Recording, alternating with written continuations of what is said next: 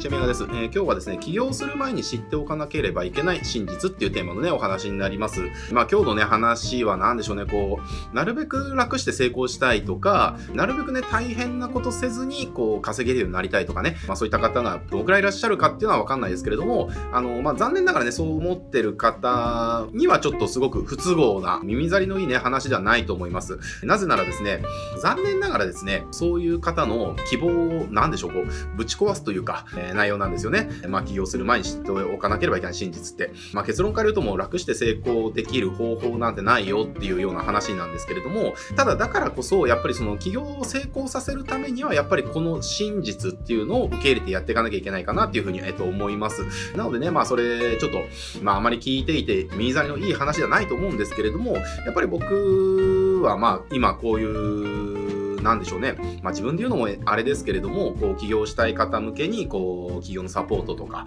まあ、そのノウハウとか教える仕事をしている関係上、やっぱりなんでしょう、この都合のいい話というよりも、事実っていうのかな、あの、現実的な話をやっぱり僕はしたいなと思ってるんですよね。なので、やっぱりこれから起業を目指す方にとって、やっぱり何が一番必要かなって考えたときに、今日話すテーマですよね。あの、もう楽して成功できる方法はないっていう、まずここをやっぱり受け入れることが、そのスタートラインに立つ方法なのかなというふうに思います。なのでね、ちょっとまあ今日このテーマを選んだっていうところがあるんですけれども、じゃあそのね、企業前に知っておかなければいけない真実って何なのかっていうと、まあ楽して成功できる方法ないよっていうことなんだけれども、まあもうちょっと具体的に言うと、あの、死ぬほど働くことになりますよっていうことなんですよ。これね、なんでかっていうと、結構やっぱり僕もそうだったんですよね。僕もやっぱりサラリーマンやってて、で、まあこのままね、まあ僕の場合はちょっともう完全にお金っていうところの目的で起業したわけですけれども、まあこんなにね、朝から晩まで働いて、それで得られるお金がたったこれっぽっちかっていうね、えー、で、これから上がる保証もないし、下がることはあれど上がることはないよねっていう。で、だからじゃあそのもっとお金得るためにはまあ起業しようっていうところでね、僕は起業した口なんですよね。で、その時やっぱり僕が、例えば起業成功させた人っていうのかな、えー、を見てて何を思ったのかっていうと、やっぱり働か時間ちょっとしか働いてないし、にもかかわらず、例えばもう毎食なんかこうね、もう毎晩何万円もする料理を食べ歩いてとか、でも、まあ僕が着てる服よりも桁が1つ2つ多いような服を毎日のように着てみたいなね。で、車もその4桁の車乗ってとか、で、マンションもね、あのタワマン住んでとかね。えー、まあそんな感じ。だから、そのちょっとの努力、ちょっとの、なんていうのかな、あの仕事時間ですごく得たいものを得てる。で、楽しそうに生活してる、人生を送ってる。やっぱそういう風に僕の目から見えたんですね、当時。起業する前の僕から、えー、起業成功させた人たちっていうのはそういう風にやっぱ映ってたんですよ。まあ、彼らもそういう風に言ってますからね、あの、仕事は午前中だけやって、えー、午後からはあのカフェで本読んだりとかね。で、夕方になったら家帰ってその家族と団らんしたりとかね。で、朝はまあ寝たい時間に寝て、えっ、ー、と、起きたい時間に起きるみたいなね、えー、ことをみんな言ってますから、本当にそんなもう楽な状態っていうのかな、えー、作れるんだったら最高だよねっていう。えー、だから起業したらきっとそうなれるんだろうなっていうふうにまあ僕も幻想を抱いてたんですよね。えー、だけれども、やっぱりそれって完全な幻想だったっていうことに僕は起業して気づいたんですよ。まあっていうのもですね、あのやっぱり起業して起こったことって何かっていうと、例えばサラリーマンやってる時に、えっとまあ僕の場合は飲食店で働いてたんで、まあ朝8時頃起きて9時頃家出て、で10時に店着いて、でそこから仕込みとかなんだかして11時ぐらいオープンして、でそこから夜の11時までぶっ通しでやって、で11時から閉店作業して、あのお金とかね、日報とかやって、で12時過ぎぐらいにお店出て1時ぐらいに家帰って、えー、で3時ぐらいに寝るみたいなね。まあまあまあそんな感じだったわけですよ。で、それがまあ週5とか続くわけですよね。じゃあ休みの日何が起きるのかっていうと、あの店長バイトが休んだんで、ちょっとどうしましょうかみたいなね、代わりないのって言ったら代わりちょっと聞いたけどいません、じゃあしょうがない行くよとかね。店長ちょっとお客さんがクレームでね、店長出せって言ってますと、えっ、ー、と、君らで対応できないのって言ったらもうあの、もう無理ですって。で、それじゃあお客さん話していいからお前来いって言われていくとかね。要はそういう感じだったわけですよ。まあそんな感じで、その働く時間とかまあめちゃくちゃ多い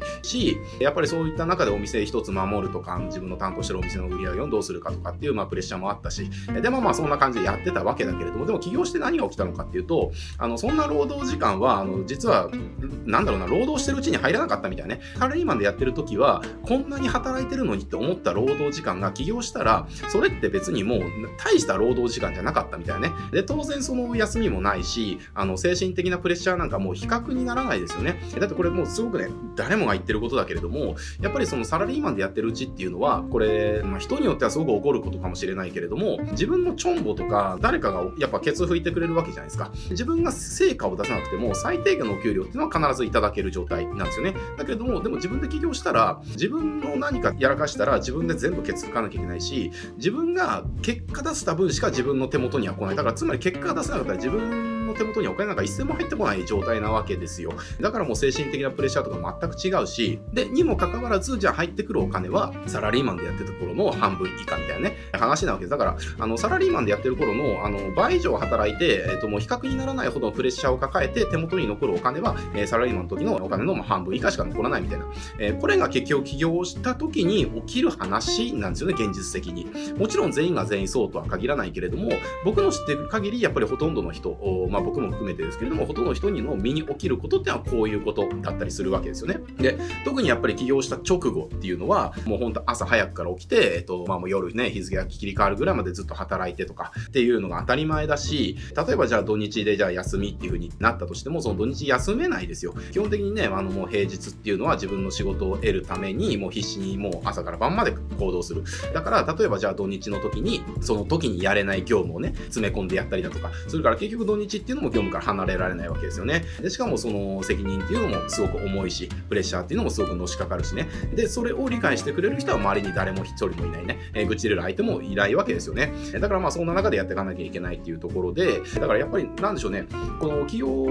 する前にやっぱり知っておかなければいけない真実っていうのは、サラリーマンっていうのが本当に夢のような状態っていうのかな。サラリーマンの頃よりも働かなきゃいけないし、サラリーマンの頃よりも重いプレッシャー、え、ストレスっていうのを感じなきゃいけないし、でも結局手に手元に来るお金っていうのはほぼほぼサラリーマンの時よりも下がりますよっていう状態。これを結局受け入れるのが起業するっていうことなんですよね。だからそこからどこまで伸ばせるかっていうのはその自分がどれだけやるか、どこまで頑張れるか、どれだけの能力を身につけることができるか次第なわけですけれども、えー、でもそれ自体も誰かがサポートしてくれるとかっていうのもないわけですよ。結局自分で全部やっていかなきゃいけないわけですよね。えー、だから起業するっていうのはやっぱり、えーと、そういったことっていうのかな、そういうことだし、でもそれをやり続けたからといって成功できる保証はこれこっちもないんですよね。これまあデータ上でもういろんな声で出ていますけれども、えー、結局起業して3年の廃業率が70%でしたっけ ?50% だったかな？とかっていう。だからなんでしょうね。3年生存率が5割ぐらいで、5年 ?5 年生存率が7割ぐらいですか？えー、ぐらいな感じで、えー、要は数年で結局うまくいかなくて辞めちゃう人の方が圧倒的に多いっていうのが起業するっていうことなんですよね。もう死に物狂いでやって、それでも成功できる人は一部の人、要は起業してちゃんと食っていけるようになる人は一部の人っていうのが現実な話なんですよ。だから、あの、起業するっていうのはやっぱりそれを受け入れるっていうことだし、えー、受け入れた上でどれだけやっぱり自分がね、あの、頑張れるかで、頑張ろうと思って頑張れることじゃないんですよね。やっぱりそこには自分がこう、絶対成し得たい。もう動機がお金とかでもいいと思います、僕は。僕はそうでしたからね。要は、絶対にお金稼げるようになるんだっていう、そういった強い情熱とか信念とかね、えー、でもいいし、お金じゃなくてもいいと思います。あの、こういったやりがいとか、えー、そうしたものを叶えるんだとかね、え誰かの役に立つ貢献っていうところでもいいと思います。あの、いろんなね、どんな動機でもいいと思うんだけれども、やらされてる感では絶対に乗り越えられないっていうのが、まあ、起業するっていうことだと思います。えー、と、なので、みんなが起業して成功してるような人たちみたいに、もう午前中だけ働いて、あと午後はのんびりして、もう悠々自適な生活ができるみたいなね、そんなのは、あの、もう何年か後の話なんですよ。えー、少なくとも、自分と同じことがやれるような人が育つっていうのかな、あの、が雇えるようになってからの話になるんですよね。それまではやっぱり、あの、ずっとやり続けるっていうところから逃れられないっていうか、あの、逃れた瞬間自分の身にはなくなるみたいな話ですからね。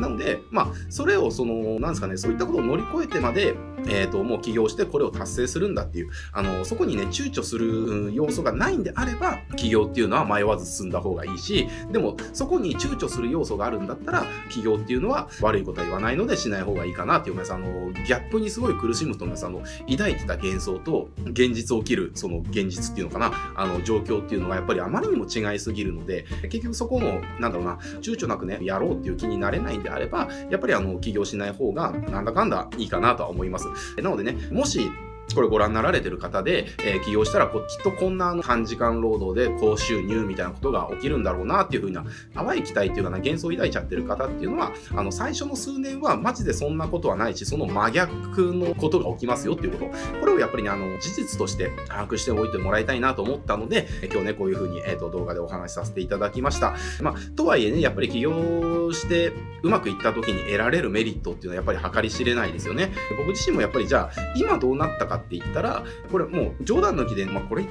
うなのかな一応言うべきことかどうかわかんないですけれども寝たい時に寝て起きたい時に起きるってもう冗談抜きでそういう生活してますしえっ、ー、と基本的に働く時間とか働く人が全部自分で選べる状態とか作ってますしでそれでいてえっ、ー、とあれですね収入っていうのもじゃあサラリーマンの時のねあの何倍とかっていう風になってますので今を考えれば要は起業当初描いてた幻想っていうのかなに近づけたかなとは思うんですけれどもでも起業した直後っていうのはそれとはやっぱりまああのサラリーマンの時になんでこんな頑張ってんのにこれしか稼げないのっていうそれがさらにひどくなるのが起業した直後の話なんですよね。なのでそこをこのなんだろうなリアルに想像してあそれちょっと無理だなって思ったらやっぱりあの会社員のままっていうのかな雇われる側で働いてた方がいいかなと思います。でもそこで乗り越えられるっていうかもう躊躇なくねあのもうそんなもんへでへもないよっていうもうそんなの乗り越えてでも私はこれを成し得たいんだっていうね、強い意志とか信念とか、えー、情熱があるんであれば、もう迷わず起業一直線で進んでもらいたいなというふうに思います。で、まあ、このチャンネルでもね、その起業するための方法とかノウハウとか、